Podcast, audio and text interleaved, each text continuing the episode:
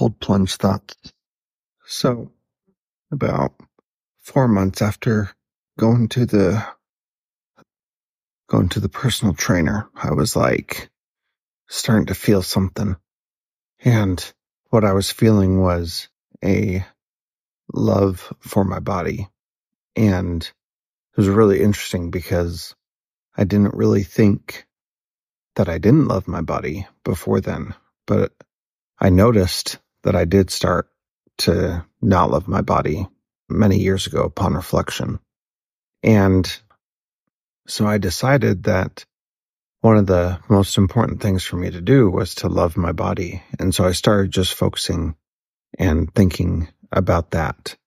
And the workouts didn't really matter. The, what I was eating didn't really matter. What mattered is that I just decided that I needed to love my body. And that's really kind of weird for a guy to say. And it felt weird to say it.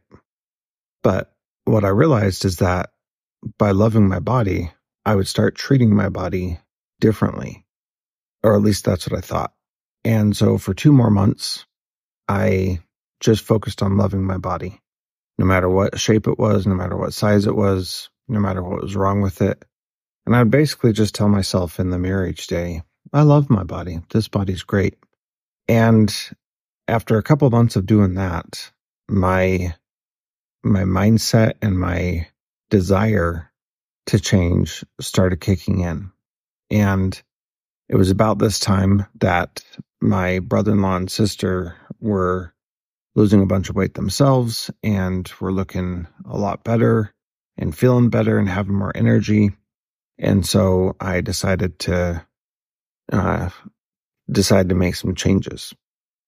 Now, this was six months of going to a personal trainer every week.